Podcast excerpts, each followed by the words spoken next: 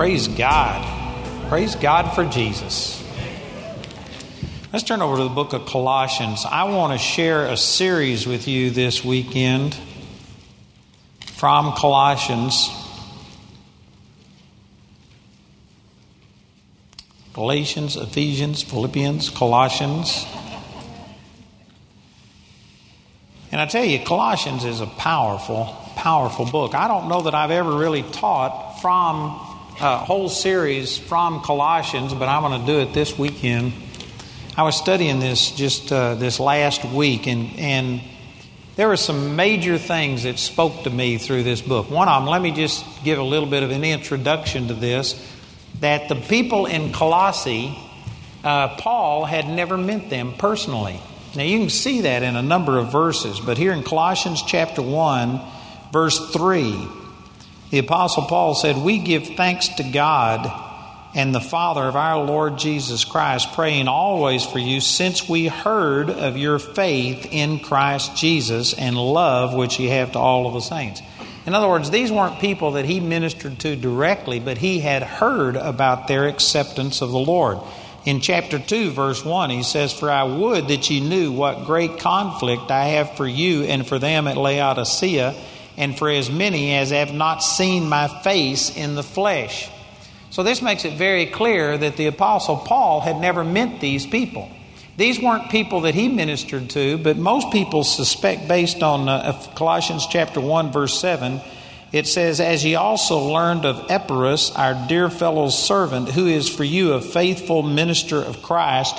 And then also in Colossians chapter 4, verse 12 over here, it mentions uh, Epaphras and it says, Who is one of you, a servant of Christ. So most people believe that what happened, Colossae was uh, not too far from Ephesus, and Paul spent three and a half years in Ephesus, and it says, so that from Ephesus, uh, Ephesus was sounded out the gospel throughout all of Asia. And so most people believe that Epaphras was a person who got born again through Paul's ministry, and then he was from Colossae, what it says over there in chapter 4, verse 12, and he took the gospel back. And so these, in a sense, were the grandkids of the Apostle Paul. They weren't his direct disciples, but they were disciples of one of his disciples. And so in chapter 2, I want to just focus on these verses for a few moments. Paul is writing unto them, and he, he said here in chapter 2, verse 1 I would that you knew what great conflict I have for you and for them in Laodicea, and, as, and, and for as many as have not seen my face in the flesh. Paul was really concerned about these people because he didn't minister to them directly.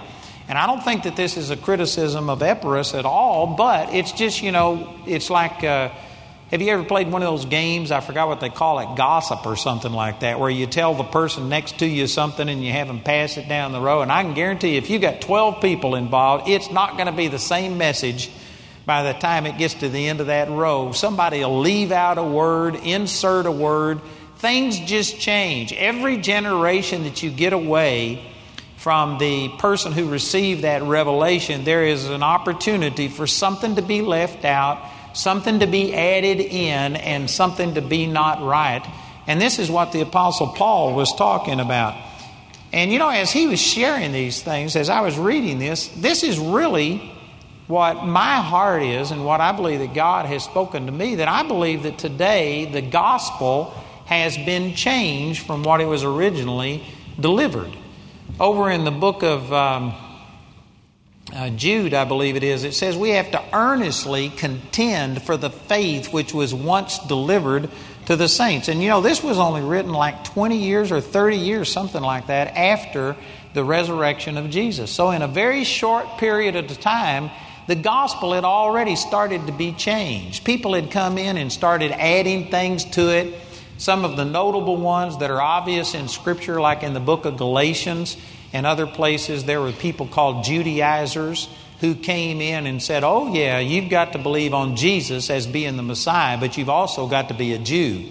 And you've got to keep all the feast days. The males have to be circumcised. You have to do all of these rituals. And they tried to add to the gospel. And that's the reason that the Apostle Paul wrote the book of Galatians And he came out real strong. And he says, If anybody, even an angel, preaches unto you another gospel than what you've preached, let him be accursed. Such a strong statement that I'm sure it just shocked people and they thought he couldn't have meant what he said. So in the next verse, he says, Again, I say unto you, if any man preach any other gospel unto you than that which you have received, let him be accursed. And so they were having to fight and contend for the gospel within just a few years after it, it, it began to spread. And I think that here we are 2,000 years later, and brothers and sisters, what most people know of the gospel today is not the same as what the Apostle Paul shared. It's not what the Word of God teaches. We have so many traditions and doctrines of men that make the Word of God of no effect. Mark chapter 7, verse 13, Jesus said that. He says, Your traditions and doctrines of man make the Word of God of none effect. And I tell you, we, the church, is just rampant with this today. And so as I was reading this, the Apostle Paul, I felt his conflict and his desire that he had for people to know the pure gospel, the true gospel, and without all of these other things added to it. And that's the reason that he wrote this book is to clarify some things and make sure that people had the basics down. And so this is what I want to do this weekend is just to take the things he wrote right here in this book of Colossians to these people, he was wanting to make sure that they had the right message, that they hadn't perverted it and hadn't moved away from it. And as I was studying this, I tell you, there's so many things in the book of Colossians that are contrary to the way we think today. Hence, that's the reason we don't get the same results that these people got. If you want to experience God, you are going to have to change your thinking. The Bible says in many places, one of them is Romans chapter 12, verse 2, it says, Don't be conformed to this world, but be transformed by the renewing of your mind, that you may prove what is that good and acceptable and perfect will of God. The way we experience God is how we think. Now, that's a, that's a radical thought to some people because they just they pray, they call out to God out of desperation. They think that if they are desperate enough, if, their if their situation is pitiful enough, that that will move God. But it's not true. You are going to experience God the way that you renew your mind and the way you think about Him. When I was told that God didn't heal, I never got healed because that was contrary to my thinking. When I was told that God's the one that killed people and put problems on people, I saw people around me die who embraced problems and stuff.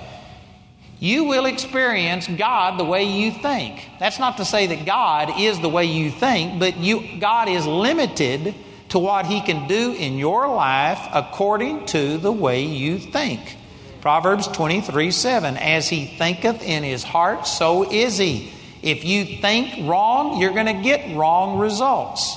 2 Peter chapter 1, verses, uh, verse, well, verse 3 says, According as his divine power hath given unto us all things that pertain unto life and godliness through the knowledge of him who hath called us to glory and virtue. Everything that you need is going to come through the knowledge that you have, or the knowledge that you don't have will limit what God can do in your life.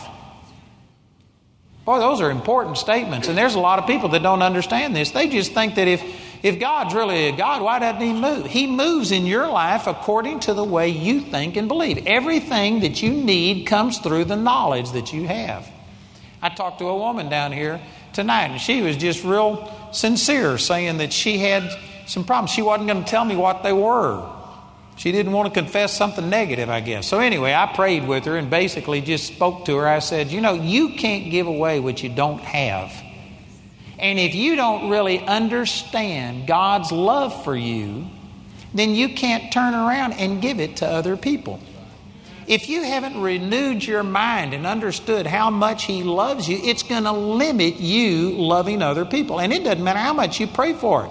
You can pray and say, Oh God, make me a loving person. But if you don't understand the new covenant, if you are still trying to relate to God by the old covenant under a performance based mentality, and if you think relationship is all about performance, then you are going to wind up treating other people the way you think.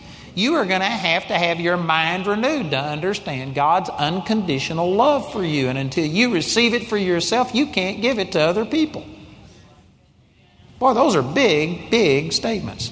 So here's the Apostle Paul saying, Man, I have great conflict for you because you haven't seen me. I didn't minister to you personally. And so I'm going to say some things just to make sure you got the basics. And look at what he says right here in verse 2.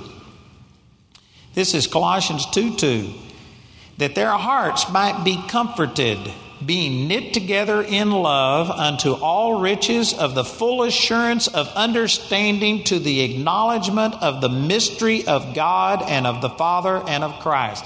Now, I'm going to come back to this second verse, but let's just read a few verses here in context. In verse 3, talking about in Jesus, in whom are hid all the treasures of wisdom and knowledge. And this I say, lest any man should beguile you with enticing words.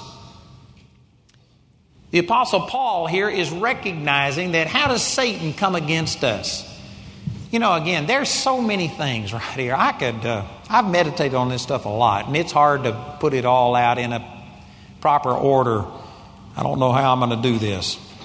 But um, most people believe that Satan just attacks them, overpowers them, that they don't have any control over it. I have people come to me and tell me how sick they are, how poor they are, how messed up their life is, and they act like I don't have any control, I don't have any responsibility in this area whatsoever, that, you know, they, the devil just picked on them.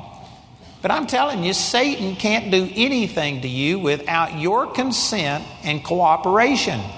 The way he comes against you is through thoughts. The way he came against Adam and Eve was through thoughts. He didn't take some elephant, some mammoth, and put their his you know their foot on Eve's head and say, "Eat of the fruit, or I'll squash it." He didn't come with a tiger or a lion. He took an animal that the scripture says was the most subtle of all of the beasts, and the way that he came against them is Has God really said? And begin to question the Word of God. You cannot do anything without, first of all, going there in your mind. Thank you for that thunderous silence.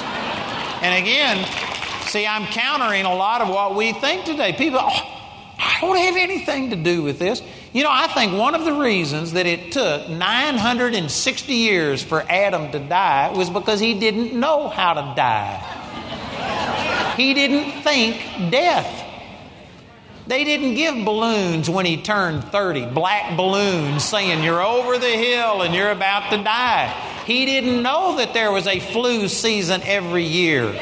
He didn't know that when you were so old, you're supposed to start getting older and decrepit, and he didn't know how to die.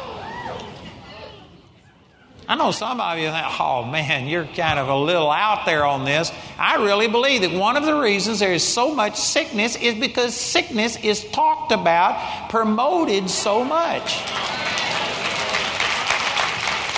If you watch any television at all, and I try not to watch a lot of it, but just the little bit I watch, I mean, it's not unusual to hear 15, 20 ads in one program about sickness and about this and all of this stuff, and they just plant seeds in you about sickness all of the time, and you're supposed to expect this.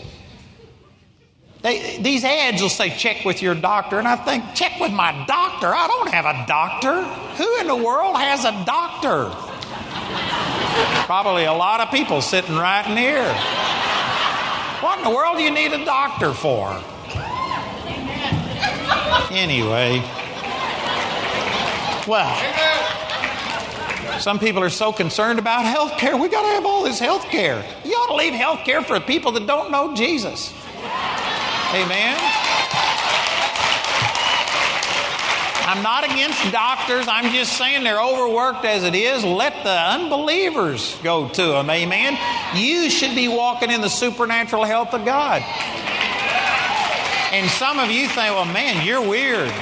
That's the reason that you're sick because you think that sickness is just normal and that you're supposed to have all of these problems. God did not create us to be as frail as what we see people today. You have to be taught to be sick. I know many of you think that's not true, but it is. It is. It says, Beware lest any man should beguile you with enticing words. You know the word enticing words right here. Paul said, keep your finger here in Colossians, but look over in 1 Corinthians chapter 2. 1 Corinthians chapter 2, the Apostle Paul was talking about how he came and ministered to these people in Corinth. And he said this in 1 Corinthians chapter 2 And in verse 4, and my speech and my preaching was not with enticing words of man's wisdom, but in demonstration of the Spirit and of power. Notice he said, My speech and my preaching was not with enticing words. Put that together with Colossians chapter 2, verse 4. And this I say, lest any man should beguile you with enticing words. What does enticing words mean? I could spend a lot of time on this, but basically, the word enticing here is made up of a compound word. One of them is logos, which is word, and the other one is talking about persuasive words. And I looked it up in Vine's dictionary, and Vine's, W.E. Vines, said that this word is specifically talking about just persuasion as contrasted to demonstration. And if you put this together with what Paul said in 1 Corinthians chapter 2, he says, My preaching wasn't with enticing words of man's uh, wisdom, but in demonstration of the Spirit and of power. And he, he started making a point out of this. He was talking to people who were criticizing him and his authority. And over in chapter 4, I believe it's verse 20, 1 Corinthians 4.20, he says something, When I come, I'm not going to know the speech of those who are puffed up. That's an old English way for saying operating in pride. But I'm going to know the power because the kingdom of God is not in word, but in power and demonstration of the Spirit. Basically, what he was saying was those who want to counter me and sit there and disagree with my doctrine, they're using all of these arguments and persuasive words, but they don't have any demonstration. They don't have any power operating in their life. So he basically says, When I come, if a person doesn't have any power in their life, you can't talk. Only those who can demonstrate and back up what they're saying with the power of God have a right to speak. Man, that's strong. You know, if we were to use that today, there's not very many ministers that'd be able to speak. There's lots of people that can talk and they have education and they can put sentences together and they're dramatic in the way they present, but show me some power. The Bible says that the Lord confirmed the word with signs and wonders following. If you don't have the power of God operating in your life, then it's because you aren't speaking the word. You might speak enticing words of man's wisdom. You might be, uh, you know, cemetery educated. I mean, seminary educated, but that doesn't mean that you're right. Who's got the power of God operating in their lives?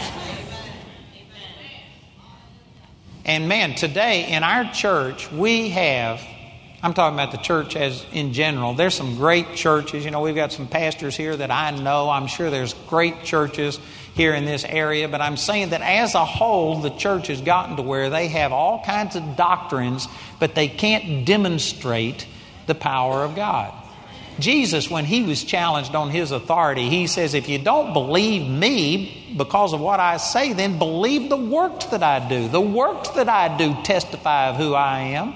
Over in Hebrews chapter 2, it says that Jesus was a man approved by God through signs and wonders and mighty miracles that he did. If Jesus had to be approved, if Jesus had to have a stamp of approval on him, then who in the world do we think we are that our words are more persuasive than Jesus, that we can somehow or another make an impact without demonstrating the power of God?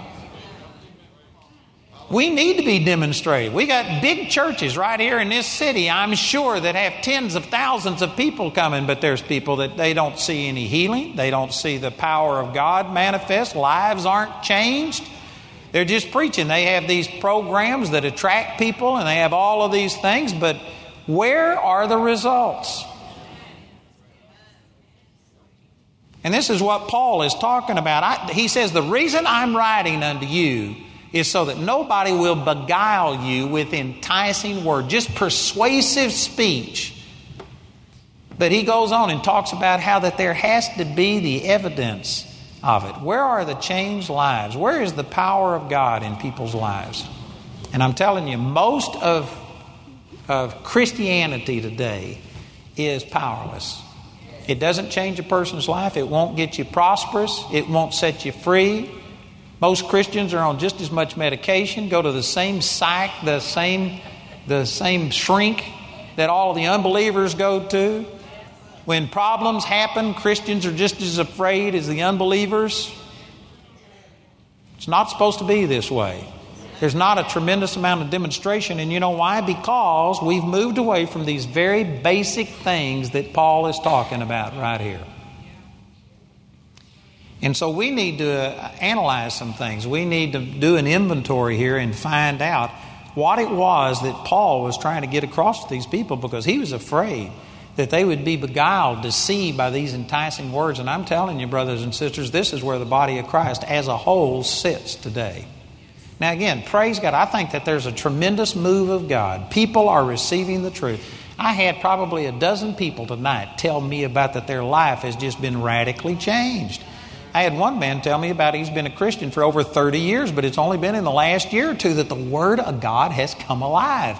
And now he goes back to his church and tells them what the Word says, and he's being criticized for it and persecuted. I tell you, if you want to get in trouble in church, start standing up for the Word of God, and they'll kick you out. So let's go back to verse 2 and look at some of these things. He says in verse 2, he says, He's praying that their hearts might be comforted. So let me ask you this the things that he's going to list and talk about right here, the end result of it is that your heart is comforted. So let me just, I'm not asking you to raise your hand on this, but I want you in your own heart just to say, are, is your heart comforted? You know, when you look at things that are going on in this world, and you hear about all of the terrible things. They were talking today about, I think, 500 something people killed in, in Cairo yesterday, and all of the problems in the world that are going on. Man, are you upset? Are you disturbed? Are you comforted? And you know what? There's a lot of Christians that think, well, you should be disturbed. No, you shouldn't. The Bible says in Isaiah 26 3, the Lord will keep him in perfect peace whose mind is stayed upon him. And it didn't put any qualifications on it except during a time of recession, except when there's an epidemic, except when there is turmoil and maybe fighting going on and things like this. You know, the Apostle Paul, who wrote all of these things, like in Philippians, he wrote, Rejoice in the Lord always. And again, I say rejoice. He wrote that from prison. He was facing possible ex- execution, and yet he says, Rejoice in the Lord always. There isn't any reason for us not to be comforted. Now, I'm not saying that everything is good, and I'm not saying you just stick your head in the sand and ignore that people have problems. That's not what I'm talking about. But it doesn't matter what the world does, our relationship with God is secure. Everything that is physical is just temporary. We need to look on the things that can't be seen. We need to look at the eternal things and recognize that if, you know, uh, David said it this way he says, Though the mountains be removed and cast into the sea, yet will I rejoice in the Lord. Well, that hadn't happened yet. And until the mountains are removed and cast into the sea, you ought to still be rejoicing in the Lord. There isn't any excuse. Now, there are reasons why we get disturbed and not comforted. It's because we don't know these things. But if we were really focused on the things that the Apostle Paul is talking about right here, did you know what? You should be comforted even in the midst of problems, even in the midst of all kinds of things going on. If the doctor tells you you're going to die, you still ought to be comforted. You shouldn't lose your peace. Thank you, everyone. Amen. And a couple of heads. Most people, well, that's not so. That's terrible. Well, we sing these songs when we all get to heaven. What a day that'll be. And then the doctor tells you you're going there and you cry. What's wrong with this? I'm, say, I'm not saying that we should just accept sickness and stuff, but I am saying that you should be comforted if you understand these things. He says, I'm going to say these things that your hearts might be comforted. You can be in absolute peace regardless of what's going on in your life. You know, I just had some people come and interview me last Friday for a book that they're writing about Vietnam, and it turns out it's the unit that I was in in Vietnam. And this, anyway, it was really a neat experience because this guy was showing me his book. He had 470 pictures, and and I was thumbing through it, and I and I said, I know that guy. I've seen him, and he came over and looked at it, and he says, That's me.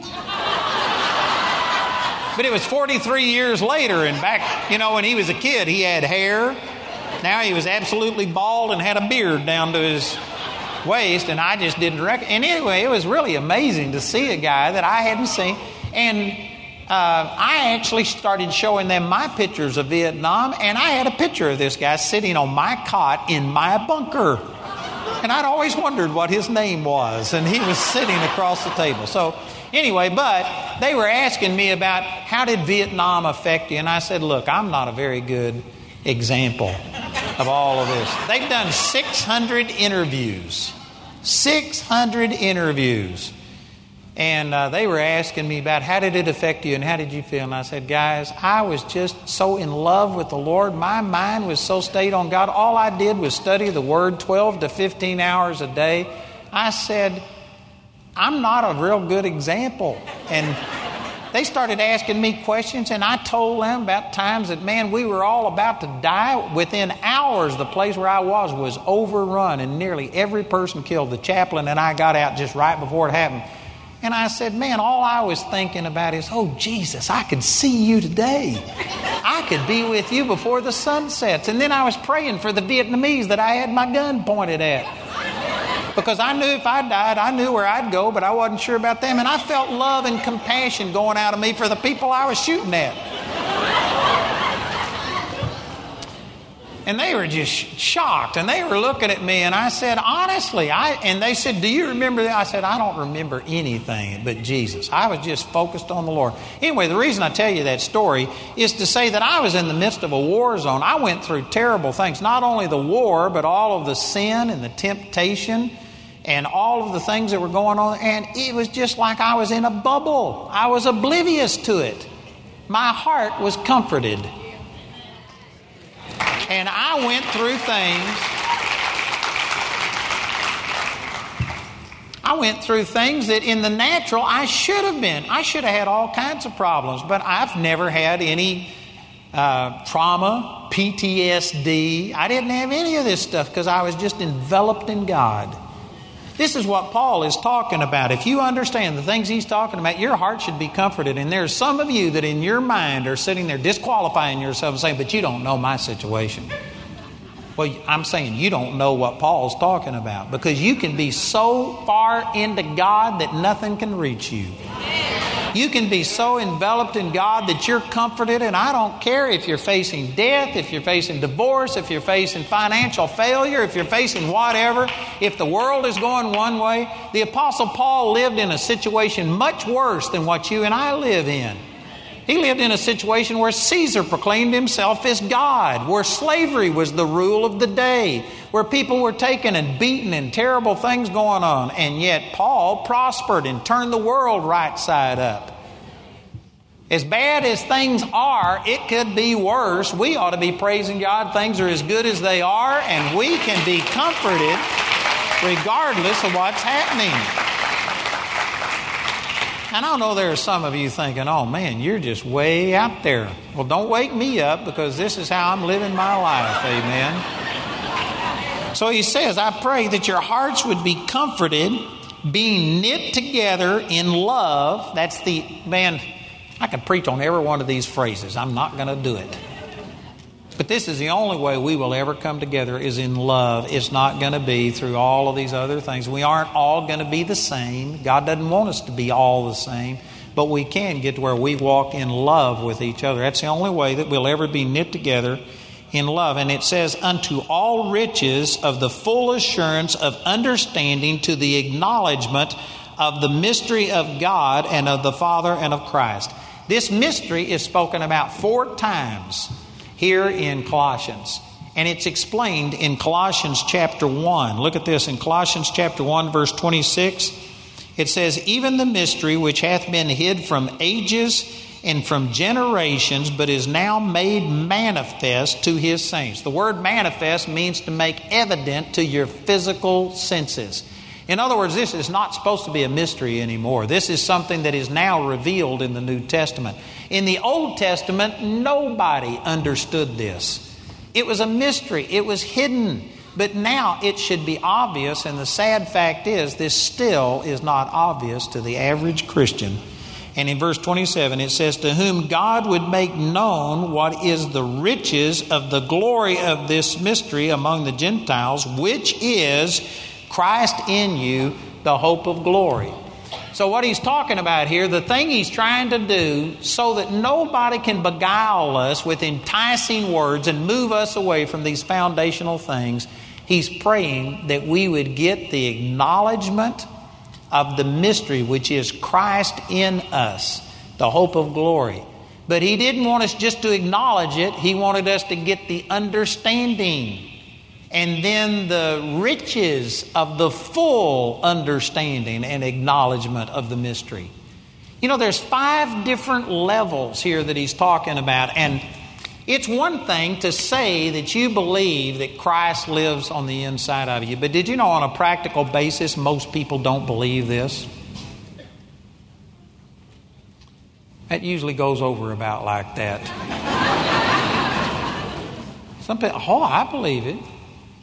But notice that it says you've got to have the riches of the full assurance of understanding to the acknowledgement of the mystery of Christ, which is God, Christ in you, the hope of glory.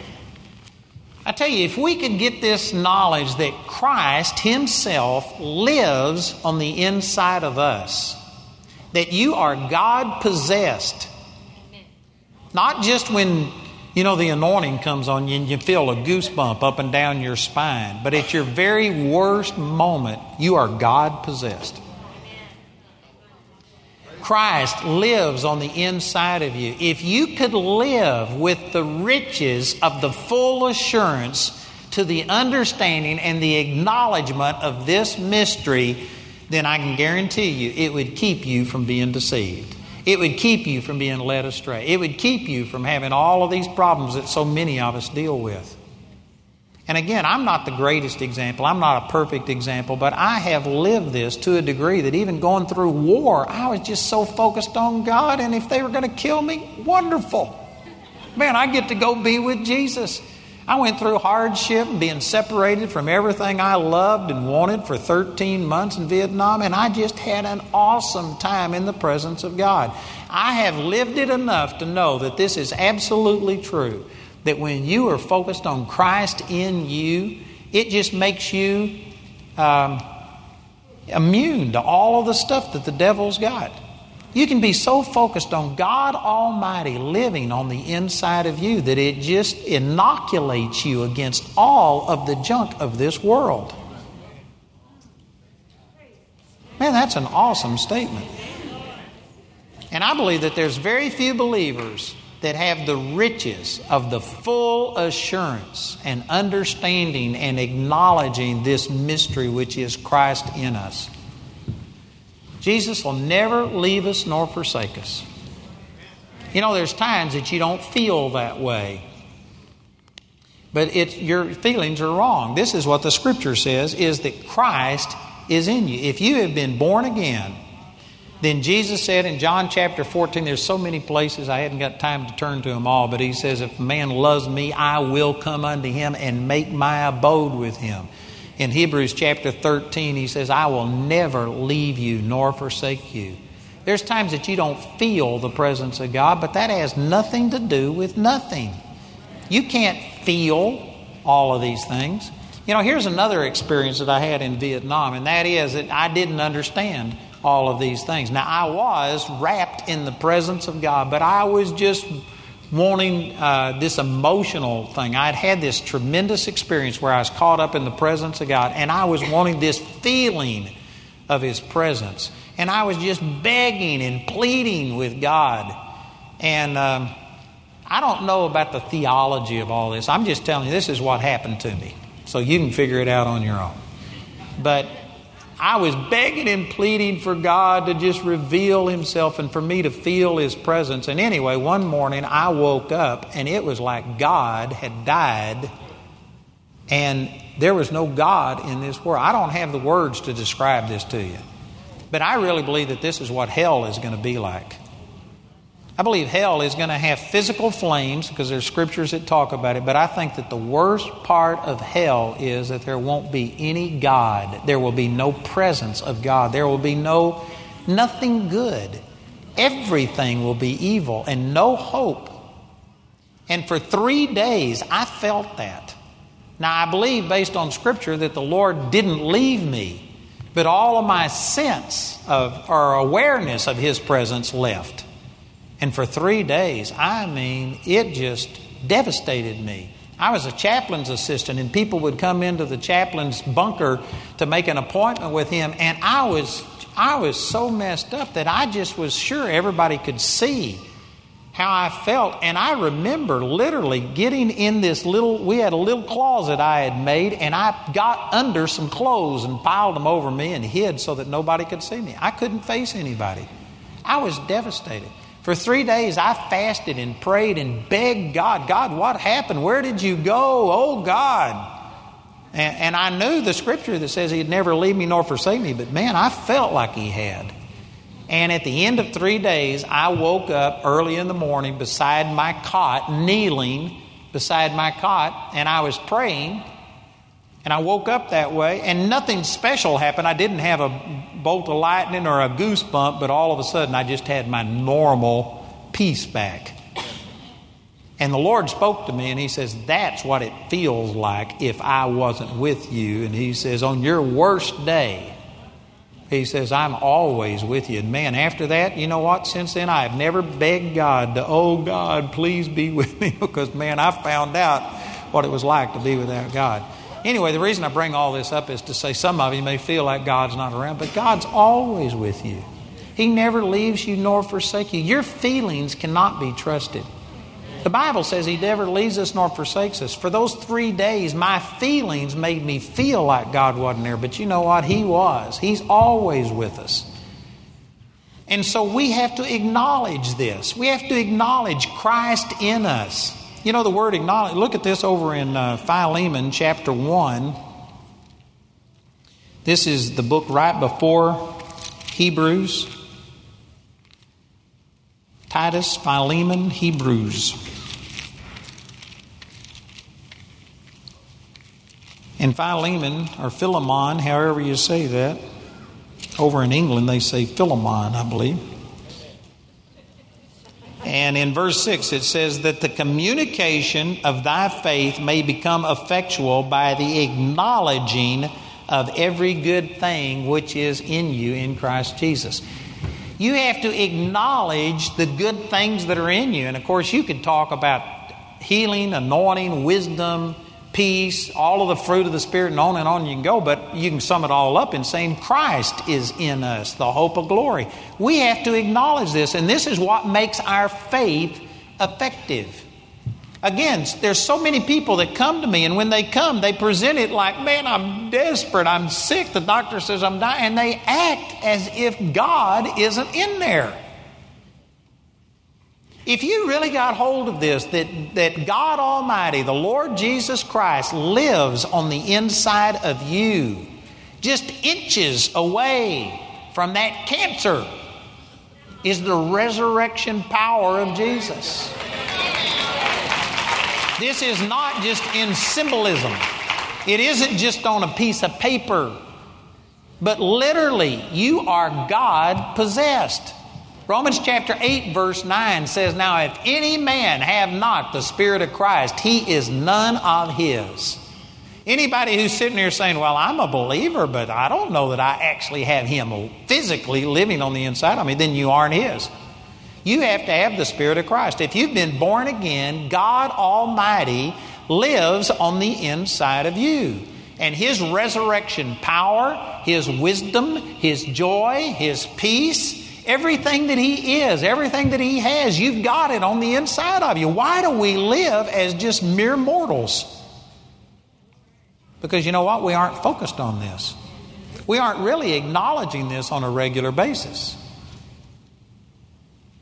When the Lord began to show me what I term spirit, soul, and body, and I saw that in my spirit is the part of me that was changed, and my spirit is identical to Jesus, that it is the spirit of Jesus that was given unto me. When I got a revelation of this, I mean everything in my life began to change. Jamie and I had never even heard of Copenhagen, Copeland and Hagin. We had never heard faith teaching. We had never heard anybody talk about miracles. We were raised in a Baptist church that we were told that uh, uh, miracles passed away with the apostles, and God doesn't do miracles nowadays. I was told it was God that killed my father when I was 12 years old, that it was God who did all of these things. It was completely opposite my doctrine.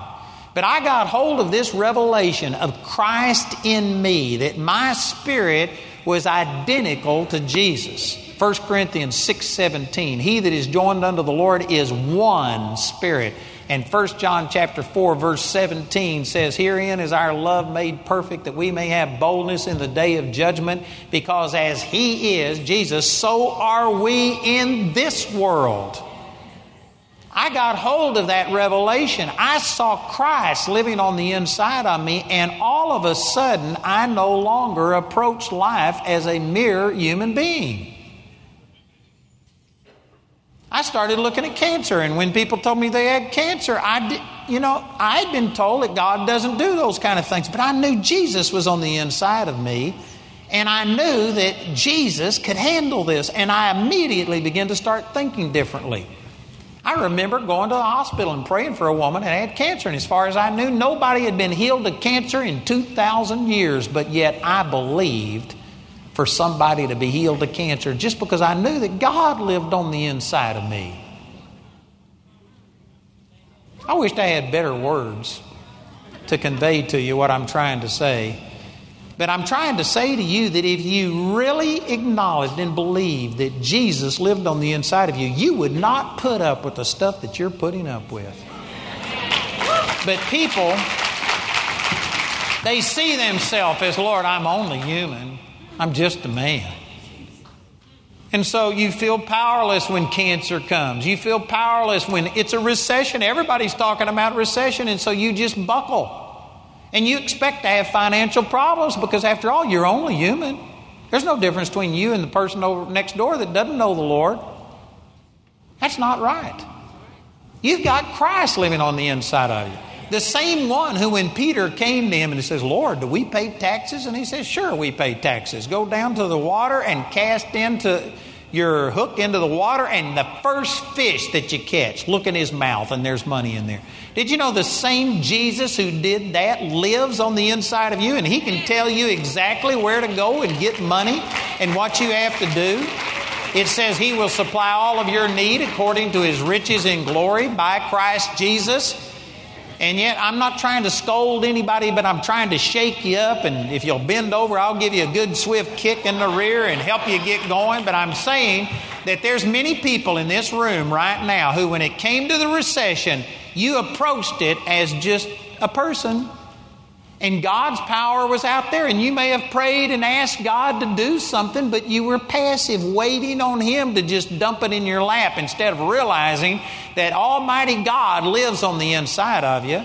And He promised He would supply your need according to His riches and glory, not the U.S. economy.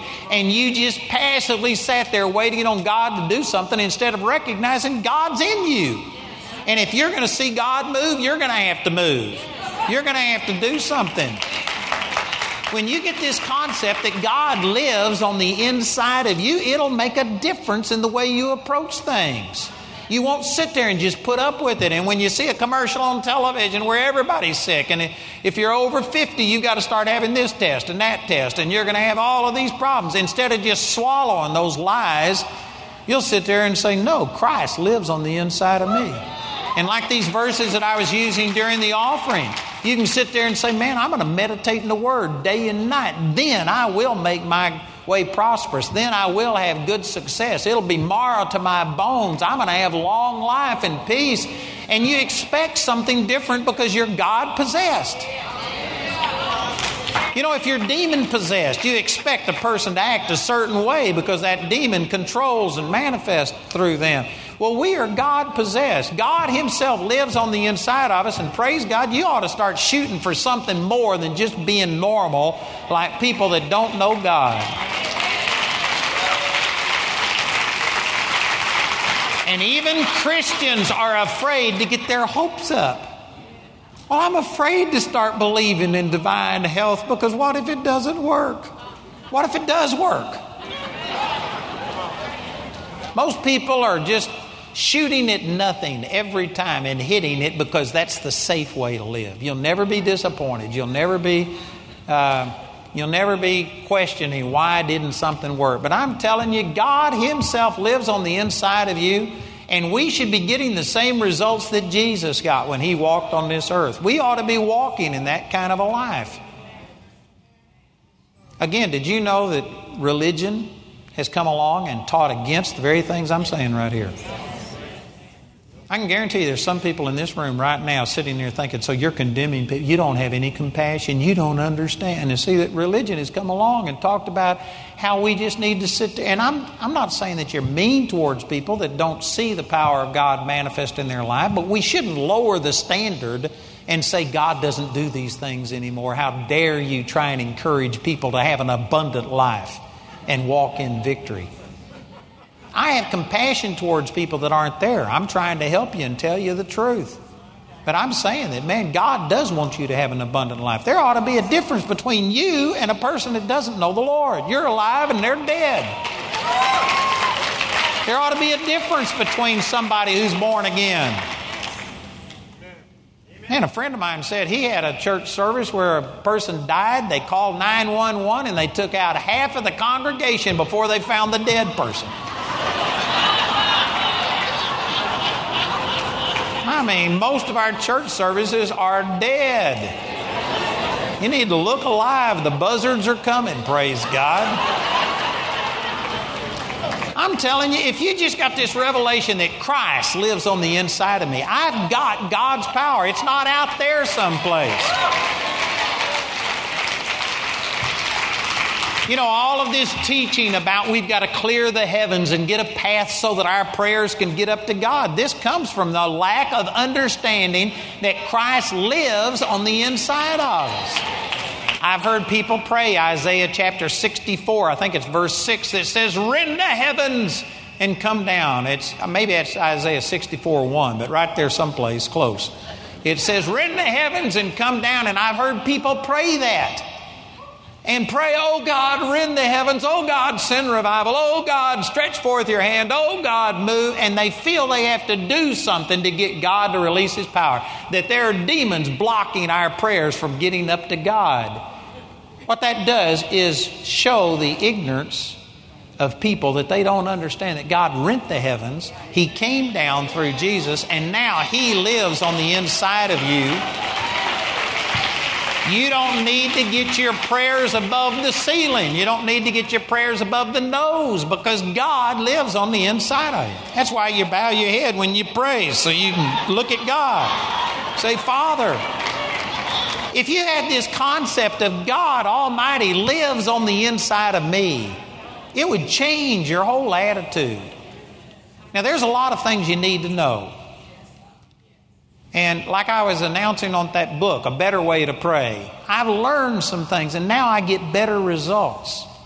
I'm not saying that just knowing that God is in you is everything. You've got to learn. Like there's things that talk about death and life are in the power of the tongue. You can release life or death with the words that you say. Faith without works is dead, and on and on. I could share a lot of different things with you. There's things you need to know, but just knowing that Christ is in you and having an aware of this and acknowledging it 24 hours a day, every day of your life, would change the way you deal with stuff. If you really believe that you were God possessed, if you really believe that God Almighty lived on the inside of you, It would change your whole outlook. It would change everything. It would totally do away with hopelessness. Depression would be impossible if you really acknowledged His presence with you all of the time. It'd be impossible to be depressed to think that Almighty God, who's got billions of people that want His attention, who are praying and asking Him for things, He's got a universe to run, He's got so many things to do, and Almighty God lives on the inside of you. If you really understood that, it would change the way you approach life. And if you don't know these other things that you need to know, but if you just knew this one thing, it would change everything. You know, an old blind squirrel will get a nut every once in a while if it doesn't quit. And if you just knew that God, you're with me, I don't know how to get you out, I don't know how to release it, I don't know how to receive it, but I know it's here someplace. I guarantee you, you would stumble into victory every once in a while. You just accidentally would get it. This is what Jamie and I did. Did you know when we saw the first blind eye open? I didn't know that anybody's blind eyes had been open in 2,000 years. I'd never heard of it. I didn't know that anybody was praying for it. I thought we were the very first ones. But you know, it happened because I knew Jesus was on the inside and I saw what he did in the Bible how he healed blind Bartimaeus and how he did other things, put spit on this man's eye, and how he started. And I just couldn't help but think that if he's in me, then praise God, the same things he did, I can do also. And we started seeing miracles happening. This is what makes your faith become effectual is by acknowledging every good thing in you. And you can sum all that up by saying Christ is in you and everything he's got, all of his power, all of his wisdom. We sing these stupid songs like, Lord, Further along, we'll know all about it. Further along, we'll understand why. And we just glorify our infirmities. And in the natural, with your little peanut brain, I admit that we don't know everything. Some of you can't even find your glasses when they're on top of your head. with our brains we don't know it all but in our spirit it says 1 corinthians 2.16 we have the mind of christ if you really believe that Jesus lives on the inside of me. I've got His wisdom. He is made unto me wisdom, righteousness, sanctification, and redemption. 1 Corinthians 1.30.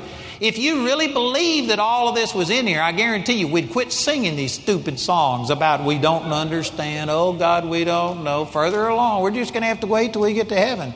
You can draw on the wisdom of God right now says in, in, James chapter 1, verse 5 If any man lacks wisdom, let him ask of God that gives to all men liberally and upbraids not, doesn't punish you or criticize you, and it shall be given you. But let him ask in faith, nothing wavering. He that wavers is like a wave of the sea, driven with the wind and tossed. Let not that man think that he shall receive anything of the Lord. A double minded man is unstable in all of his ways.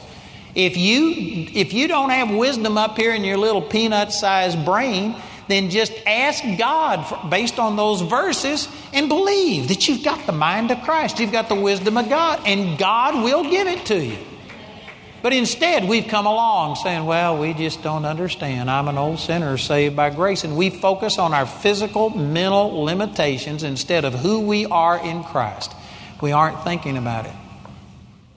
You need to have a superiority attitude, not in yourself, not in your carnal self. You need to have a realistic attitude that you know what? You are a mess in yourself.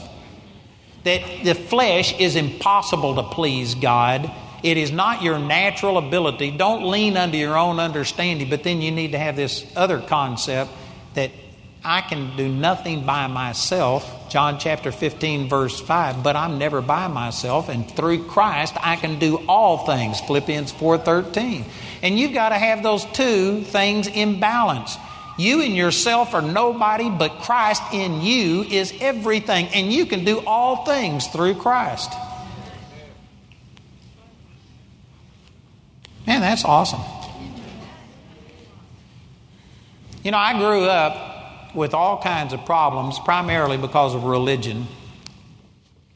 And I was an introvert, couldn't look at a person in the face. I just had a lot of things I was totally inept at and things. And one of them, my brother, when my dad died, my brother came and he, he says, I'm going to be your father and take over. He was four years older than me. I was 12. He was 16. And I told him, You are make a lousy father. And I resented it.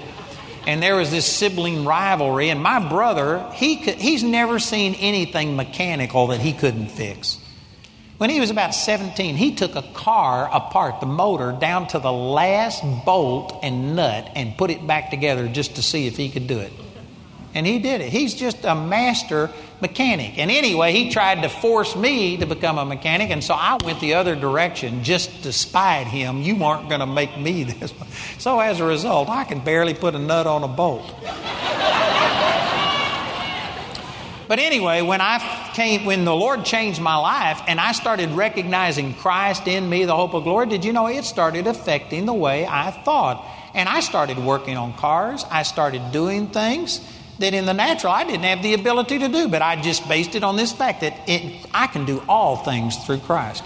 And I remember one of those things, Jamie and I were just really poor, and we were, anyway, it's a long story, but we were living in this lady's home. We were renting it from her, and she had this, uh, we bought her furniture because she was never going to come back. She'd been struck by lightning, and her kids rented us the house. So anyway, we bought her furniture, and they had this little serving thing that was made out of wood, and it had uh, grapes carved into it. It was a really pretty deal. And when you picked it up, it had a music box, but it didn't work.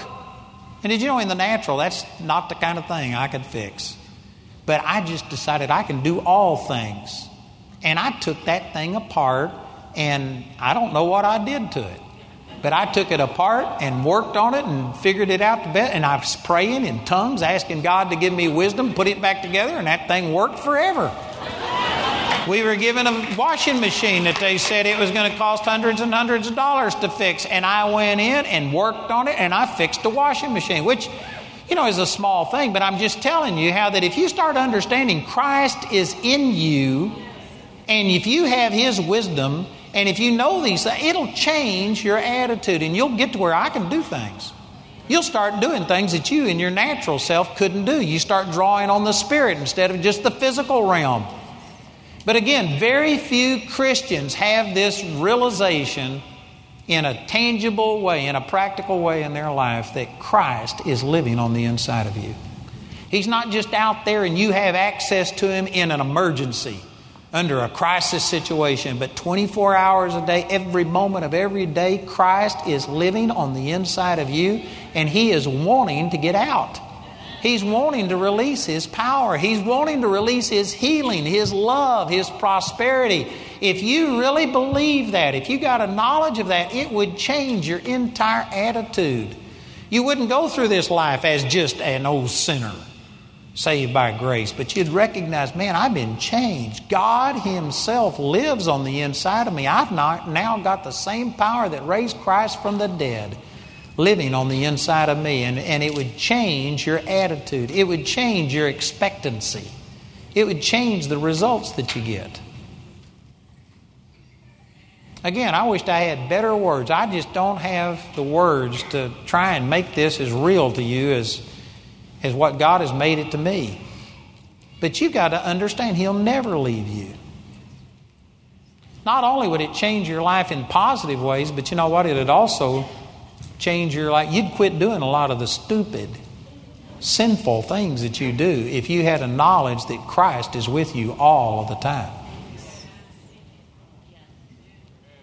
If you would sit there and think, Lord, do you want to watch this program? Because He's with you. You know, if Jesus was tangibly with you, I guarantee you, most of you, your life would change pretty dramatically. You wouldn't go some of the places you go. You wouldn't read some of the things that you read. You wouldn't watch some of the stuff that you watch.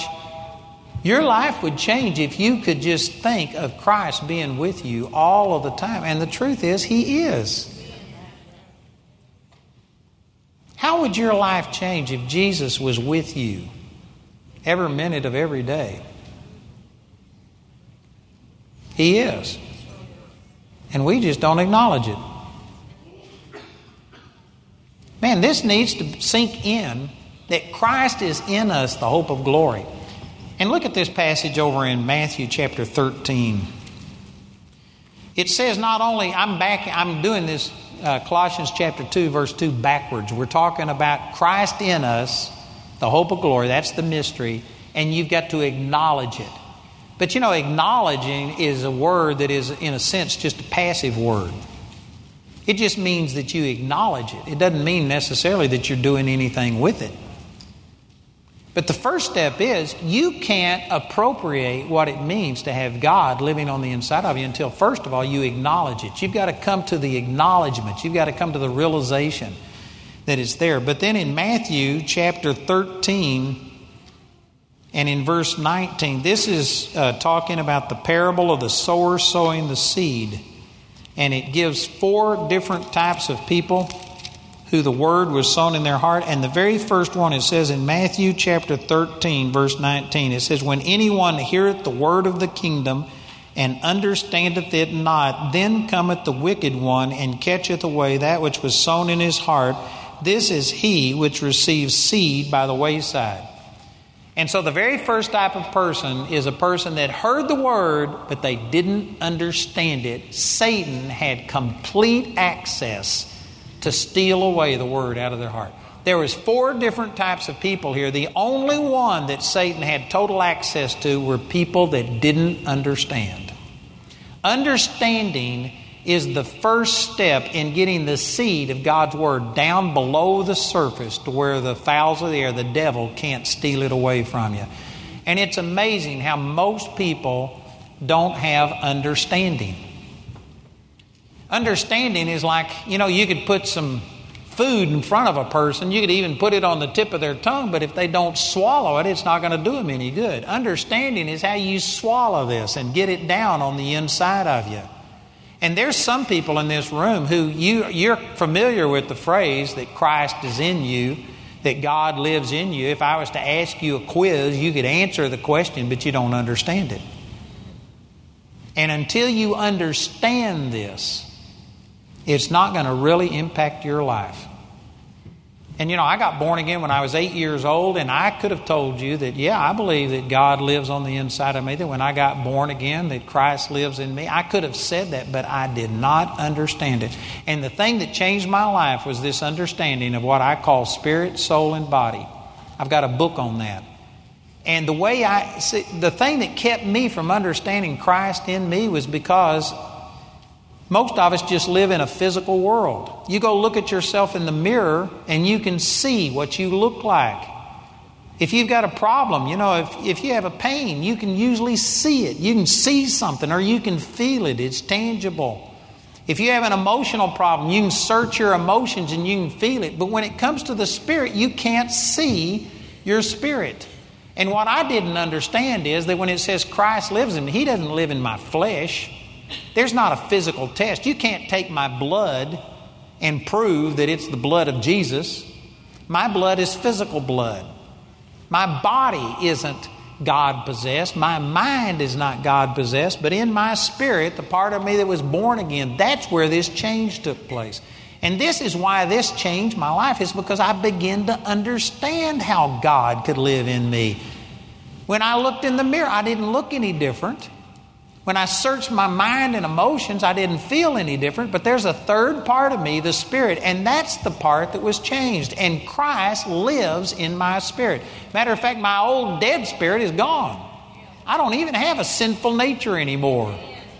Which that's going to really upset a lot of religious people because that is probably one of the dominant things it's taught. But your, your old man is dead, gone, and non existent. You don't have a sinful nature anymore. There is not anything that compels you to be defeated and sinful anymore. The only reason you're living a life substandard to what Jesus told us to do is because we haven't renewed our mind. Our mind is like a computer, and it was programmed by our old man to be selfish and to be timid and fearful and all of these kind of things and bitter and all of this. And it's going to continue to function the way it was programmed until it's reprogrammed. That's the reason the Bible says, be transformed by the renewing of your mind. Renewing your mind is reprogramming. Your spirit's changed. In the spirit, man, you have the spirit of his son that was sent into our heart, crying, Abba, Father, Galatians 4 4. Your spirit is literally the Spirit of Christ. He lives on the inside of you. Man, that's awesome. That's awesome. And the sad thing is, most of us understand our physical body. If I was talking to you on the phone and asked, uh, you know, you're coming to the meeting, how do I know you? You could describe yourself. You could tell me how tall you are, whether you're male or female, what color your hair is. You could tell me all kinds of things about you. You know your physical body. You could describe your mental, emotional state to me, whether you're happy or sad, depressed, bold, outgoing, introverted. You know yourself like a book, inside and out, in the physical and emotional realm. But the only way you can know the Spirit is through the Word because you can't see your spirit. You can't do, run a test for your spirit. You can't feel your spirit, which I know that that contradicts some religious teaching. I hadn't got time right now to deal with that, but you can't feel your spirit. The spirit realm, Jesus said this that which is flesh is flesh, and that which is spirit is spirit. You cannot discern the spirit in any fleshly, physical, natural way. So, how do you know what you're like in the Spirit? How do you know what you have in the Spirit? John 6 63 says, The words that I speak unto you, they are spirit and they are life. God's word is spirit, and so you just have to read the word and what it says about you, you believe. And it says that if any man be in Christ, he is a new creature. Old things are passed away, all things are become new. That's not talking about your physical body. If you were a male before you got saved, you're still a male after you get saved. If you were ugly before you got saved, you'll still be ugly after you get saved. And that's not talking about your mental, emotional part. If you had bad thoughts and bad memories, you still have those things after you get saved. Your mind and your body didn't change, but according to the Word of God, your spirit is completely brand new. And God Himself lives on the inside of you. You are on the, in the spirit realm. You are wall to wall, Holy Ghost. You are filled with God's power and anointing. But it doesn't change anything automatically until you renew your mind, until you acknowledge it, and then begin to understand it. And the thing that just unlocked my understanding is to understand that it is not in the physical, emotional realm that I'm God possessed and changed. It's in my spirit. And I can't see my spirit. I can't feel my spirit. I just have to hold up the Word of God like a mirror, and whatever it says about me, that's true. Ephesians chapter 1, verse 3 I'm blessed with all spiritual blessings in heavenly places. There's times I don't feel that way because that's not in my physical body and it's not in my emotional realm, but in my spirit, I've got all spiritual blessings. It says in Galatians chapter 5, verse 22, it says, The fruit of the Spirit is love, joy, peace, long suffering, gentleness, goodness, faith, meekness, temperance. Against such there is no law. In my spirit, I've got all of these things. Love. There's times that I don't feel love, but you know what? I've got it. It's in my spirit. And the victory in the Christian life is learning how to not lean unto what I feel, what I see, just my physical realm. Instead, I'm going to go by who I am in Christ. I'm going to focus on Christ living on the inside of me. What did He do? I'm going to walk in the Spirit instead of in the flesh. I've had people spit in my face. I've had people do all kinds of things to me, and I guarantee you that didn't make me want to reach out and just say, Bless you, brother. I wanted to slap them. I wanted to hit them. But you know what? I know that in my spirit, I've got love, joy, and peace. I don't care what I feel. This understanding just revolutionized my life. I had acknowledged that Christ lived in me. I could have said those words.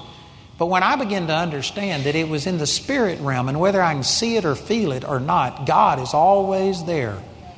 And I am a brand new person. And this new person has the same power that Jesus has. So that he said, The works that I do shall you do also. And greater work. When I began to see that that's who I was and understand that this is the change that took place, I guarantee you it impacted my life. And like I said, it's been a long journey. It's been now 40, it'll be 46 years since the Lord began to show me these things. And I'm still learning. But immediately, I started doing things that were outside of the traditions that I was brought up in. I started seeing miracles happen and I started getting into the Word. And the more I got into the Word and renewed my mind, I have seen greater and greater things happen and I'm seeing God change people's lives. Awesome things are happening. I'm telling you, this will work for any one of us.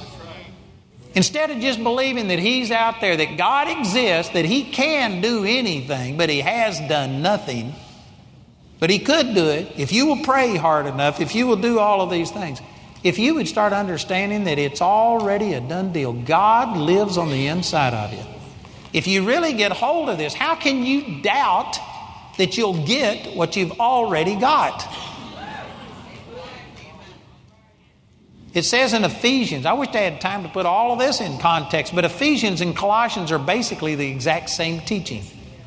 The Apostle Paul wrote it, and they mirror each other. There are so many verses in Ephesians and Colossians that are the same, just said in different words.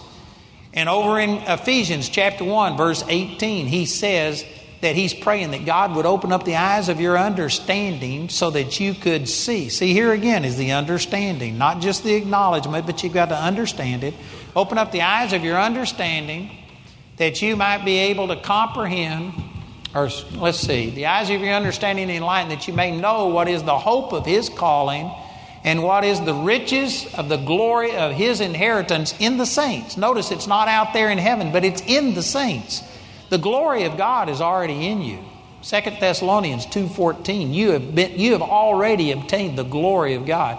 And then verse 19 says according to the power that he used when he raised Jesus Christ from the dead and set him at his own right hand in the heavenly places. He's praying that your eyes would be open to what you already have this raising from the dead power, the power that raised Christ from the dead, is already on the inside of you. And yet the average Christian is saying, Oh God, give me more power. Where's God going to get any more power? You got the same amount of power on the inside of you that raised Christ from the dead. You don't need more power. You don't need to be healed. The Bible says 1 Peter 2:24, by his stripes you were healed. But people, again, they don't understand and they think, well, I'm not healed. I've got a doctor's report to prove that I'm not healed. I got pain to prove that I'm not healed. Anybody can look at me and tell that I'm not healed. See, you're just operating only in the physical realm. You don't know who you are in Christ. You don't see Christ in you. You don't recognize that you've got the resurrection, healing power of God living on the inside of you. And so, again, I have people come to me by the thousands just presenting how pitiful their situation is. And oh, I can do nothing. I have nothing. Would you please pray for me? And I have compassion on you, but I'm telling you, brothers and sisters, that's one of the reasons that you got the problem is because you think that God is out there and maybe He might answer my prayer and flow through me, but you don't see Christ in you the hope of glory. You don't recognize that you have raising from the dead power on the inside of you. You think it's someplace else and you got to go get it. Oh God, stretch forth your hand and touch this person. God doesn't need to stretch forth his hand. He's put his son on the inside of you. You've got raising from the dead power on the inside of you. You got more than enough for anything. Boy, if we could understand this, it would just revolutionize your life. I'm going to say this so many different ways this weekend that praise God, I believe you're going to get it.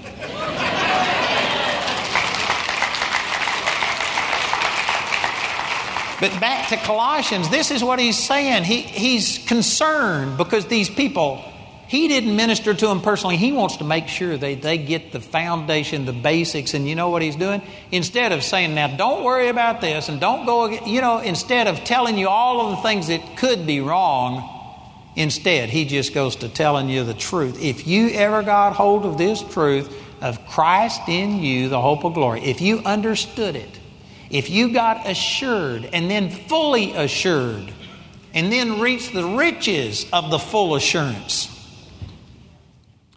you don't have to worry about somebody deceiving you. Man, when you understand who you are in Christ and, and that He lives on the inside of you and what He's made available, all of Satan's lies and deceptions are powerless.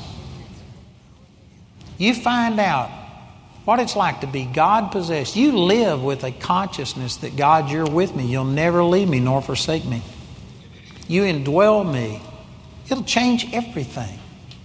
You won't be intimidated by anybody or anything. The Bible says the fear of man brings a snare. How could you be afraid of any man if you went around thinking, I am God possessed? God Almighty lives on the inside of me. How could you be afraid of people's rejection? Man, I've been rejected by lots of people. I've been criticized. If criticism would kill you, I'd be dead. I've had so many people criticize me. I've got people that hate me. My son was telling me about a blog that was written that I'm the most dangerous man in America. and they talk about how I'm a crook and all this kind of stuff. But you know how I deal with that? God Almighty loves me. He lives on the inside of me. And if God loves me, who cares what you think?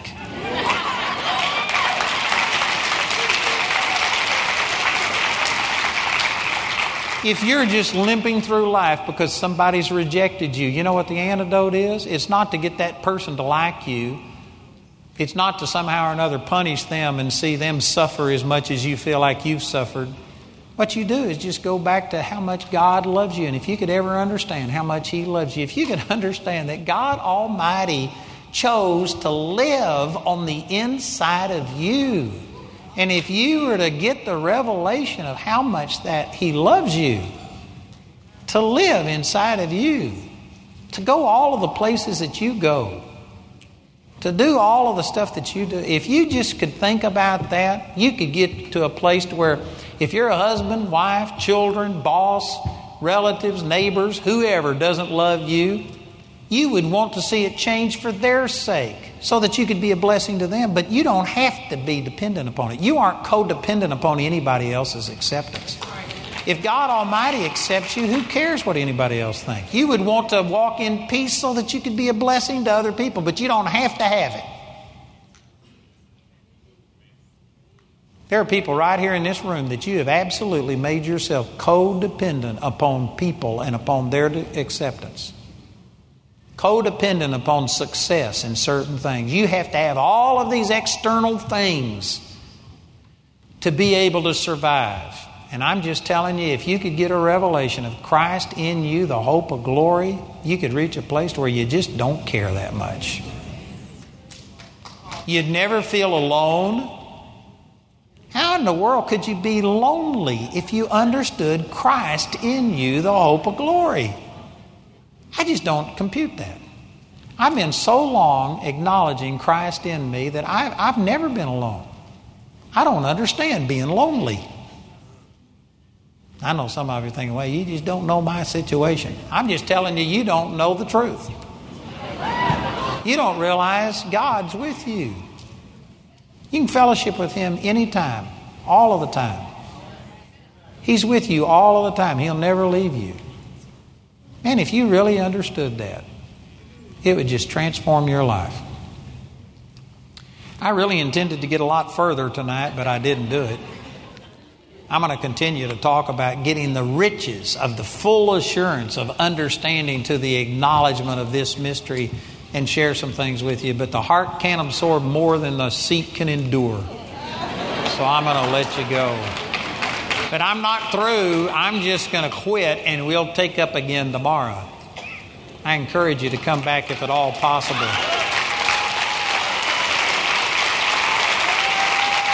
Praise the Lord. But, brothers and sisters, I'm praying that the Holy Spirit would somehow or another take these words and help you to understand that God isn't out there someplace. He's rent the heaven. He now lives on the inside of you. And all He is and all He has is available to you 24 7.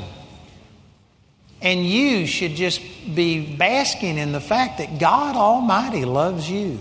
We've got so much religious tradition and doctrine that has crept in, that has kept us from really appropriating all of the riches of this full assurance. But praise God, I'm going to do what I can through these scriptures to share with you and to help renew our mind. And I believe that you're going to leave here understanding that you, God will never leave you nor forsake you. And if you can get that, it'll change your entire outlook on life. It'll change everything. That's awesome. Father, I just pray in the name of Jesus that the Holy Spirit takes these words and that you help us all to understand your presence with us. This mystery which was hidden under the old covenant that people never knew, they never even understood that this was possible, that they could be God possessed, that you could live in them on a consistent basis and never leave us nor forsake us. Father, I pray that you give revelation of this to every one of us. Holy Spirit, we ask you to quicken our understanding and help us to get a revelation of this. Thank you, Father. We just receive it, and I thank you, Father, that you are doing this. We agree and we receive it in the mighty name of Jesus. Amen. You know, everything I've talked about tonight is dependent upon you having Jesus in your life. You aren't born that way. All of us are born separated from God, and Jesus said, You must be born again. You must have this old sinful nature taken out of you and a new nature put in you. And that doesn't happen through just going to church or acknowledging the existence of God. In James chapter 2, verse 19, it says, You believe that there's one God? You do well. The devils also believe and tremble. But won't you know, O vain man, that faith without works is dead? It takes more than just believing that there's a God. The devil believes that there's a God. You've got to submit yourself unto Him. You've got to make Him your Lord. Romans chapter 10, verse 9 says that if you will confess with your mouth the Lord Jesus and believe in your heart that God raised Him from the dead, you shall be saved. You got to bow the knee. You got to, in your heart, bow your knee and make Jesus your Lord.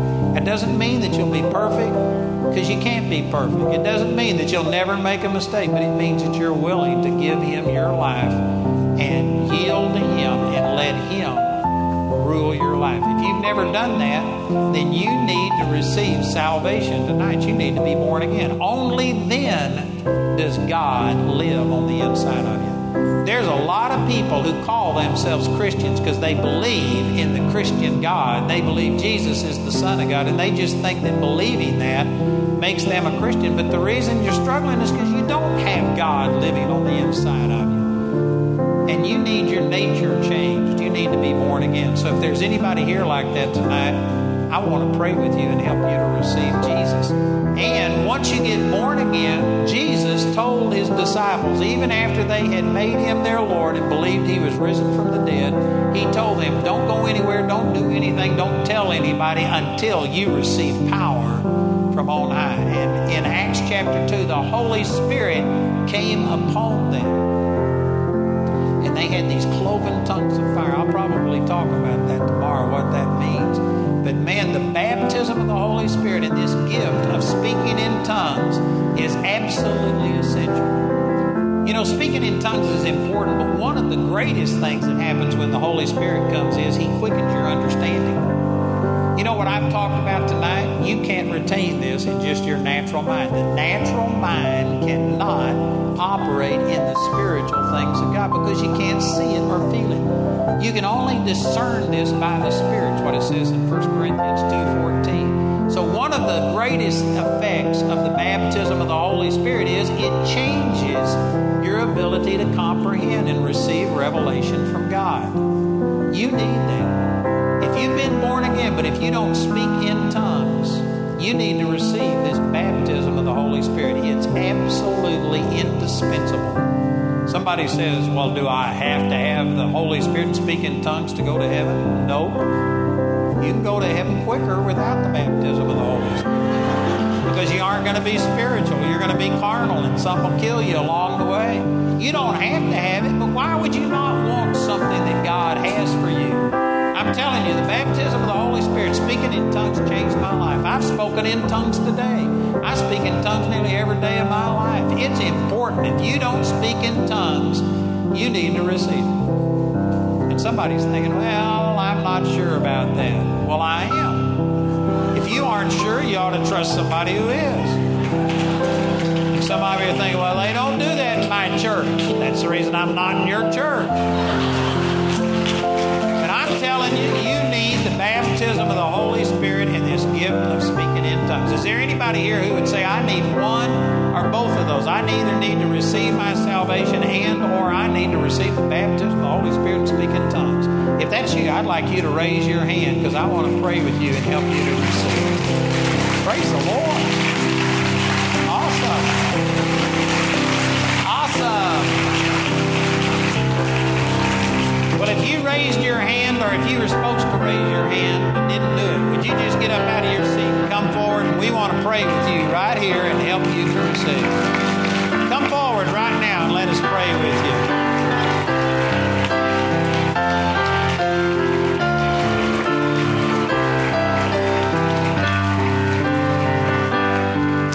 This young man came to me before the service tonight and said he was going to receive the Holy Spirit and speak in tongues tonight.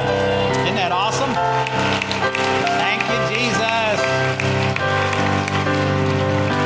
If I could get you to spread out instead of stand behind each other, the reason for that is we're going to have prayer ministers come up here and lay hands on you, and it would help us if you just spread out all across the auditorium instead of standing behind each other. That will allow these prayer ministers to come up and lay hands on you. Okay? Praise the Lord. Isn't this awesome? I tell you what, this is going to change your life. All right, what we'll do, since you didn't follow my instructions, we'll just make two rows so that they can come stand in here, okay? That's fine. That's fine. All right. I tell you, it's like herding cats sometimes to get people to do things. All right, before I can pray for you to receive the baptism of the Holy Spirit and speak in tongues, the Bible says you first of all have to be born again. Jesus is the one who gives the Holy Spirit, so you have to receive the giver before you receive the gift. Is there anybody down here who's not absolutely certain that you are born again? You may be a religious person. You may believe in God, but like I said, the devils believe. Have you ever committed your life to Him? And when you do that, it makes a difference. You become a new person. You know that you've passed from death unto life, is what the scripture says. You have the witness of the Spirit in yourself. If you haven't, first of all, accepted Jesus and made him your Lord, you can't receive the Holy Spirit. None of the rest of this will work. You've got to be changed in your heart. Is there anybody who would say, I'm not sure? Pray with I want to pray with you and make sure that I'm born again. Anybody, if that's you, I want you to raise your hand. If you aren't sure, here's somebody down here. Anybody else? Anybody else? Are all the rest of you sure you're born again? You're sure. If you were to die right now, you'd go to heaven. There's no doubt about it. You're sure. Have you prayed, and made Jesus your Lord, received salvation? I got born again when I was eight. I didn't understand everything, but I got truly born again. You don't have to understand it all just as long as you've committed your life to Jesus. Anybody else? Here's another one down here. You know, I'm not trying to talk you out of this, but I'm just, there's so many people who are just assuming that they're saved. You don't, you can't remember a time when you did it, but you're just thinking, well, I've, I've always believed in God. That's not salvation. I tell you, when you get saved, you know something happened. You may not be able to call the date, but you know that you made a commitment of your life to the Lord. Is everybody up here sure of that? Amen? Well, that's good. Well, then I'll pray with these two or three. Here's another one down here. Praise God. What I'd like to ask is I'd like to ask everybody in here to pray with us. I'm going to lead you in a prayer, and I'm going to say words similar to what you have to say to be saved. There is no exact formula. It's not like you just say these certain words and you'll be born again. But I'm going to pray a prayer that is based on Romans 10 9. And I'm going to say the things that the scripture says that you need to say in order to be saved. And if you will believe it with your heart, it's not magic. It's not like you just say these words and you're automatically saved. But the Bible says if you believe in your heart, and confess with your mouth, you shall be saved. So I'd like to ask you to pray this prayer with me, and if you'll believe from your heart, you will be born again. And I'd like to ask everybody in here to pray with me so that these won't feel like we're just listening to them. So let's say this say, Father, I'm sorry for my sin. I believe Jesus died to forgive my sin. And I receive that salvation. Jesus, I make you my Lord. I believe that you are alive, that you now live in me. I am saved. I am forgiven. In Jesus' name. Amen. Amen. You believe that? Welcome to the family. You're born again. God bless you. I believe you're saved.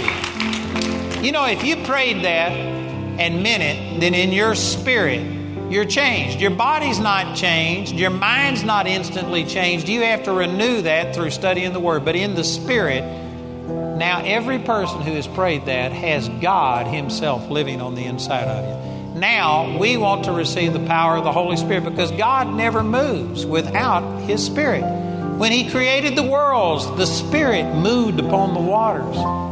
It, you've got to receive this power. And in the Bible, when they received the Holy Spirit, they spoke in tongues. So we are going to just pray a simple prayer. The Bible says that you are the temple of the Holy Spirit.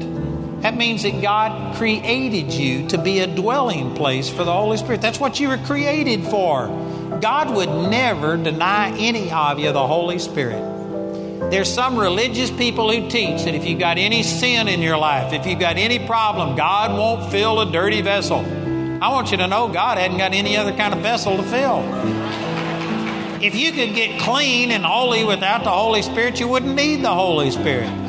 Don't let some feeling of I don't deserve it stop you. He created you to fill with His Spirit if you will just open up the doors of your heart and welcome Him in, I guarantee you, God is going to give you the Holy Spirit. Luke 11 13 says, If you being evil know how to give good gifts unto your children, how much more will the Heavenly Father give the Holy Spirit to those who ask? And that he, he loves you. He wants you to have the Holy Spirit more than you want to have Him. So don't worry about will He do it. He promised He would do it. So we're just going to pray a simple prayer and then I'm going to ask our prayer ministers to come up here and they're going to stand behind you and lay hands on you because the Bible says that through the laying on of hands, the Holy Spirit was given. And so we're going to open up our hearts, welcome the Holy Spirit to come into our lives. Then these people are going to lay hands on you and release the power of the Holy Spirit to come into your life. And after they do that, I want you to quit asking for the Holy Spirit and start thanking Him that He gave. Use some faith. He promised He'd do it, believe it. And just go to thanking Him out loud with your mouth. Go to saying, Thank you, Father, that I believe I now receive the baptism of the Holy Spirit and this gift of speaking in tongues. And then those of us who know how to speak in tongues, who've already received this, we're going to start speaking in tongues, not, you know, in a way that we bother everybody and get loud with it, but just speak in tongues so that they won't feel like everybody's listening to them. And as we start speaking in tongues, I want you to join in and pray in tongues with us. Quit thinking in English and start speaking in a language that you don't have a clue what you're saying. And, and I've got a book I'm going to give everybody who will explain salvation and the baptism of the Holy Spirit. So this will get it'll answer all your questions. But if you're ready, you can do it right now. And let me just give one instruction. The number one thing that keeps people from speaking in tongues is that they think the Holy Spirit's going to force you to speak in tongues. He's going to take control of your tongue and just make you talk. That's not how it comes. You have to speak. In 1 Corinthians chapter 14, it told people that you control this. You can start it, you can stop it. It's not the Holy Spirit speaking in tongues. He doesn't speak in tongues, He inspires you. It says in Acts chapter 2, verse 4, they spoke in tongues as the Spirit gave them the utterance or the inspiration. He inspires you. You have to talk. It's similar to when I preached tonight. I believe that God spoke through me. But if I'd have just said, Oh God, speak through me, and then opened up my mouth and wait on God to make me talk, we still wouldn't have heard anything. He didn't make me talk. It was me that talked. I, I spoke. That's the reason it came out in Texan. but I believe that God inspired it. I believe that God used it. Speaking in tongues is like that. You have to speak and believe that the Holy Spirit is inspiring it. Anyway, I've got a book that will explain the whole thing. But if you're ready, you can pray in tongues right now. And I tell you, this you probably don't understand what it's all about, but it's one of the most important things that will ever happen in your life. It is very, very powerful. Amen. The Bible says believers will speak with new tongues. I want you to say, I'm a believer, and I will speak in tongues. Father, I thank you for all of these. Thank you for those who prayed and received their salvation. We believe that they are changed in their heart. We believe that every one of us now are the temple of the Holy Spirit that you intend to fill us with your power and that you want to do it more than we want to receive it. So we just open up the doors of our temple. We welcome you, Holy Spirit, to come into our lives and to fill us, to give us this power, to give us a renewed mind and revelation. We receive this right now in the mighty name of Jesus. Praise the Lord. Now we lay hands on you and we release this power of the Holy Spirit to come into your life. Father, I thank you that you are filling all of these people right now with the power and with the anointing of the Holy Spirit. Thank you, Jesus. Start thanking Him. Put your hands in the air. The Bible says when you lift up your hands, you bless the Lord. This blesses God. It's like when somebody sticks a gun in your back and you go, I surrender. Surrender right now. Put your hands in the air. Let's start thanking God for giving you the Holy Spirit. Father, we thank you that we are God possessed, that your power of the Holy Spirit lives on the inside of us right now. Thank you, Father. Now, those of you know how to pray in tongues, let's start worshiping God in tongues right now because when you pray in tongues, the Bible says you're giving thanks well. So let's start speaking in tongues right now. Those of you who came forward to receive, if you don't know what to say, you can try and say what you hear the person behind you saying. But your tongue will be unique to you, it won't be the same as anybody else. When you try and say what they're saying and it comes out different, just keep talking. Thank you, Jesus. You can't talk in tongues with your mouth closed. You got to open your mouth and talk.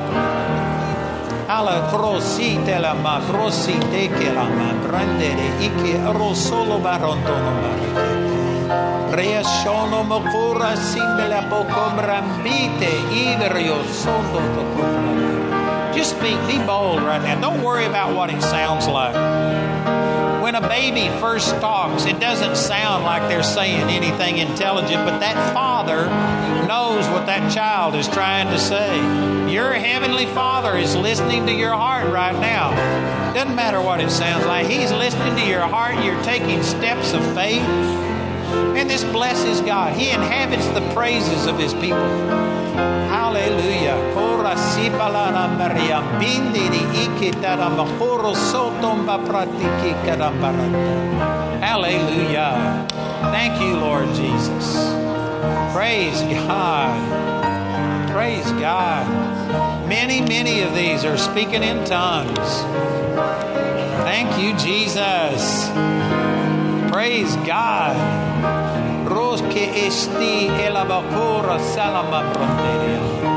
Hallelujah. Well, lots of these are speaking in tongues. You're bypassing your brain. You're talking to God out of your spirit. All of the unbelief and doubt that's in your mind is being bypassed right now as you pray in tongues. Thank you, Jesus. Thank you, Father. Hallelujah. Let me have your attention here for just a minute. I'm sorry to interrupt you, but you know, whether you spoke in tongues right now or not, I believe God gave you the Holy Spirit because He promised that He would. Amen?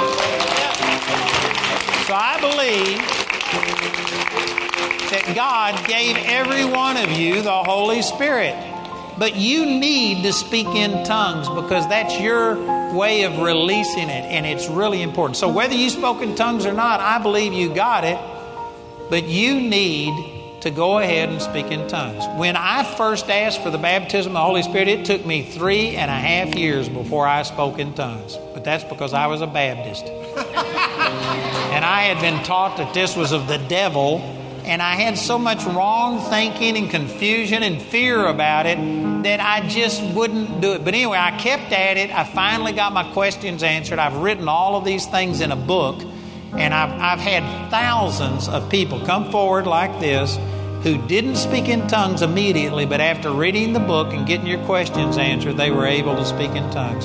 So I want you to know that whether you spoke in tongues or not, God gave you the Holy Spirit. Now you just need to understand. This book will help you to understand, and you will be able to speak in tongues and get the full benefit of it. Amen. So we've got Mark right over here. He's the guy in the white shirt with his Bible up and he's just going to take you to this little room right there and he'll give you a book. Also, if anybody has any questions, you are welcome to ask questions. There's people that will pray with you, but we believe that it's important for you to get this book so you get the full benefit of it. So if you would, just follow Mark and he's going to take you to this little room. Let's praise God for all of these. Amen. Hallelujah.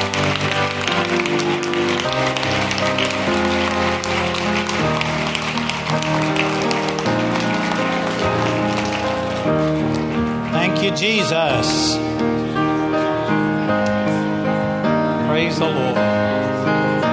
Boy, this is exciting. This is going to change people's lives. Hallelujah.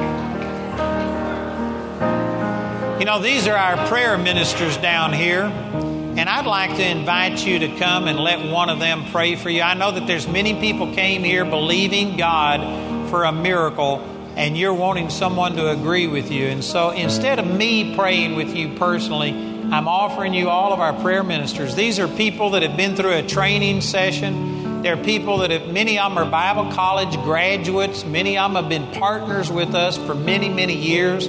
These are people that we have confidence in that they can pray in faith and help you to receive. So if you need prayer, I'd like to ask you to come forward right now and let someone pray with you.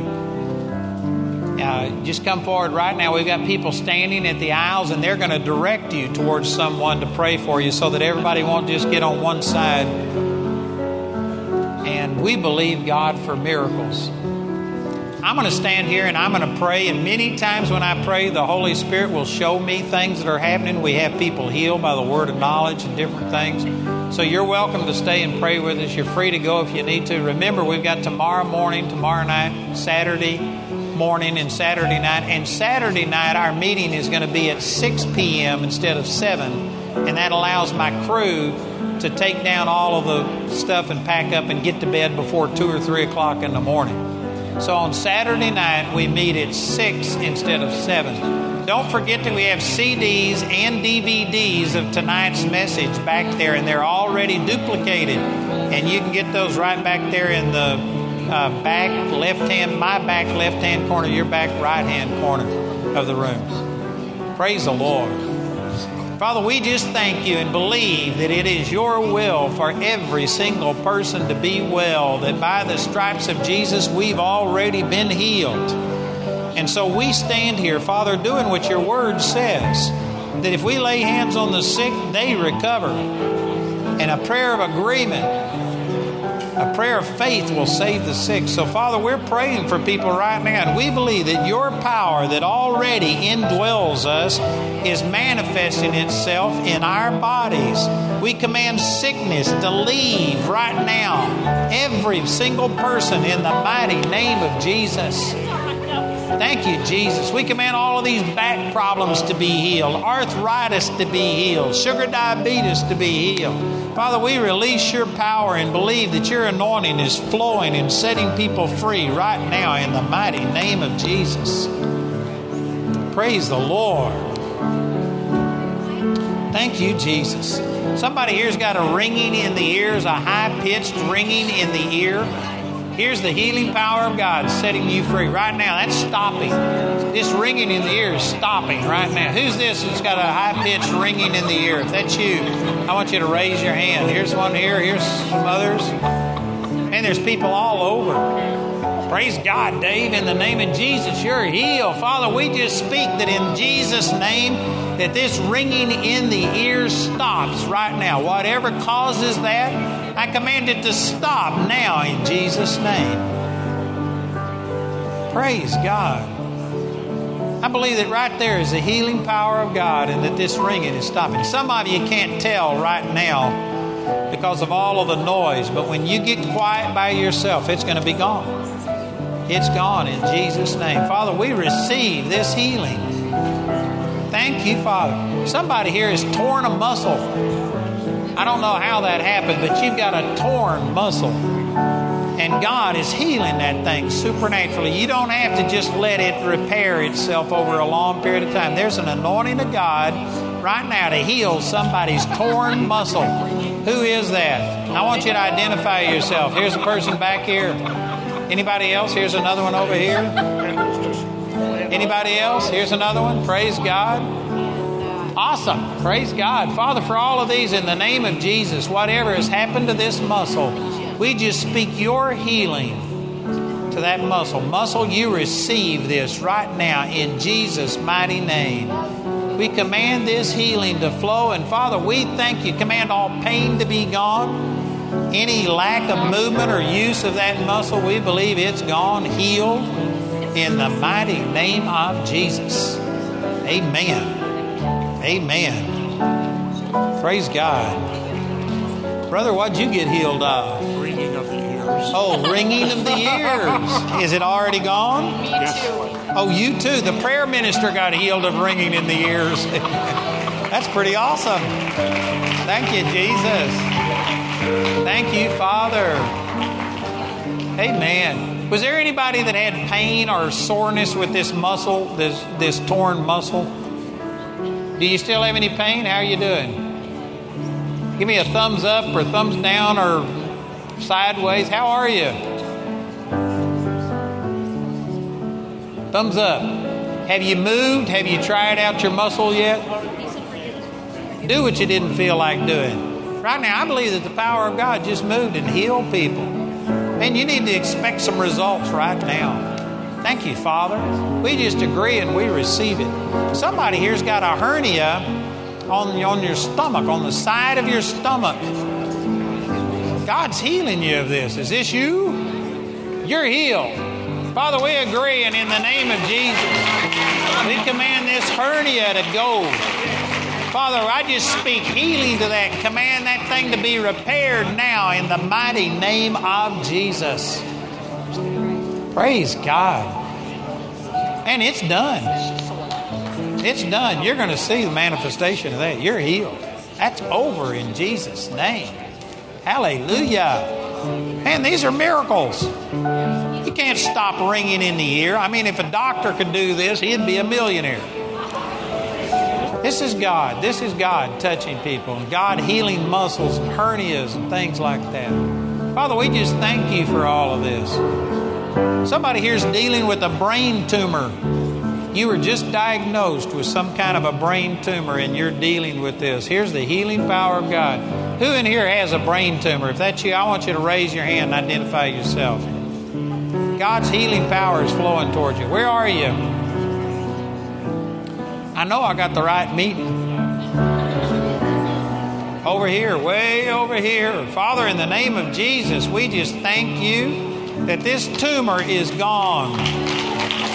We command whatever has caused this brain tumor to leave right now in Jesus' name. Command that tumor to dissolve and to be gone. Satan, loose them and let them go now in the mighty name of Jesus. And Father, we believe that we receive, we believe this thing is over, that it is not doing any damage, that they are healed in the mighty name of Jesus. Hallelujah. Praise God. Hallelujah. There's somebody here that's got a problem. I don't know how to say this, but it's with your rear end. You just have pain in your rear end. I don't know why.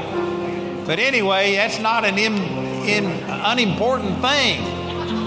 Amen. You need to be able to function the way God made you to do. Who is this? You may not want to identify yourself, but God's going to heal your rear end. Amen. Whatever's wrong. Anybody bold enough to acknowledge this? Here's somebody back here. Father, in the name of Jesus, whatever this problem is, I just speak healing in Jesus' name. Whatever this is, Satan, you loose them and let them go. Father, we release your healing power right now, and I believe that they are healed. That this problem is over, gone now in the mighty name of Jesus. Praise God. I believe you are healed in Jesus' mighty name. Father, we thank you and we receive this. And Father, everything else, whatever it is that people are dealing with, we just receive your supernatural power. We believe that your power of the Holy Spirit is present to heal. Father, you want every person healed. And so, right now, whatever it is, whatever it is that people are dealing with, anything that people are praying for down here, Father, we thank you for the healing power of God manifesting itself in people's bodies. We thank you for this healing becoming evident right now in the mighty name of Jesus. Thank you, Heavenly Father. I believe all kinds of things are happening. Anybody that has pain in your body right now, talk to it. Say, pain in the name of Jesus, I command you to leave me and to get out of my body. Somebody here is dealing with vertigo. And right now, the healing power of God is setting you free from vertigo.